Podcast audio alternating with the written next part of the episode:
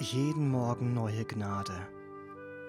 Andachten mit dem Evangelium im Zentrum von Paul David Tripp.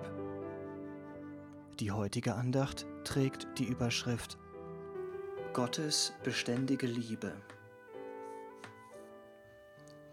Im Gegensatz zur menschlichen Liebe, die oft wankelmütig und unbeständig ist, versagt die Liebe Gottes nie, was auch geschehen mag. Ich liebe Psalm 136. Ich liebe alle Psalmen, aber Psalm 136 beeindruckt mich besonders, so oft ich ihn lese. Ich liebe auch die Wiederholungen, die diesen Psalm von allen anderen unterscheidet. Ich liebe die Tatsache, dass Psalm 136 ein historischer Psalm ist, der aber durch seinen Refrain in ein Liebesgedicht verwandelt wird.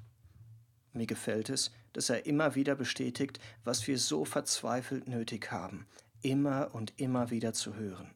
Nicht ein oder zwei, sondern 26 Mal. Nun, ich meine, dass du und ich immer dann, wenn Gott spricht, demütig stillschweigend und zuhören sollten. Aber ich meine auch, dass wir an solchen Stellen sorgfältig aufmerken sollten, wo es Gott gefiel, sich selbst zu wiederholen, und ganz besonders dann, wenn er sich so oft wiederholt. Warum wiederholt Gott immer und immer wieder durch die Feder des Psalmisten, denn seine Gnade währt ewiglich? Auf diese Frage gibt es zwei Antworten. Erstens gibt es keine radikalere und grundlegendere Realität für eine biblische Weltanschauung und für ein persönliches Selbstverständnis als diese. Worum geht es in der biblischen Geschichte? Es ist die Geschichte eines Gottes der Liebe, der in der Person des Sohnes seiner Liebe in die Welt hereinkam, um sein Reich der Liebe durch ein vollkommenes Opfer der Liebe aufzurichten, um uns in Liebe zu vergeben und uns in seiner Familie der Liebe hineinzuziehen und uns dadurch zu Boten eben dieser selben Liebe auszusenden.